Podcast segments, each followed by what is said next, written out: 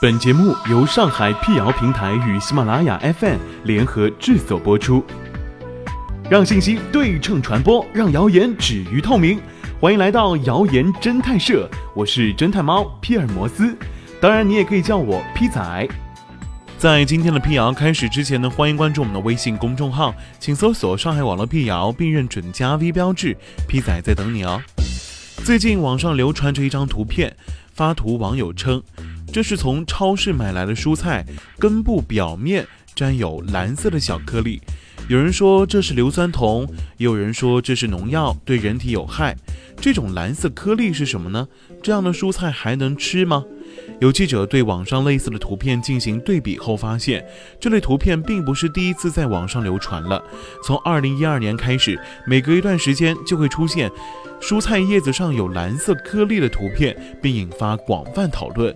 这样的情况大部分出现在韭菜、生菜、青菜和油麦菜上，蓝色颗粒貌似是蓝色粉末的结晶，且不易溶于水。有些网友试着摸过上面的蓝色颗粒，手指还被染成了蓝色。那么，这种蓝色颗粒到底是什么呢？有网友说是硫酸铜，是商贩为了使蔬菜保鲜而喷洒的波尔多液。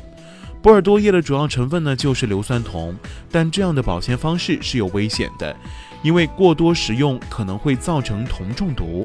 也有网友认为用波尔多液做保鲜剂的说法有待商榷，因为波尔多液主要是用硫酸铜和石灰配出来的，硫酸铜是主要成分。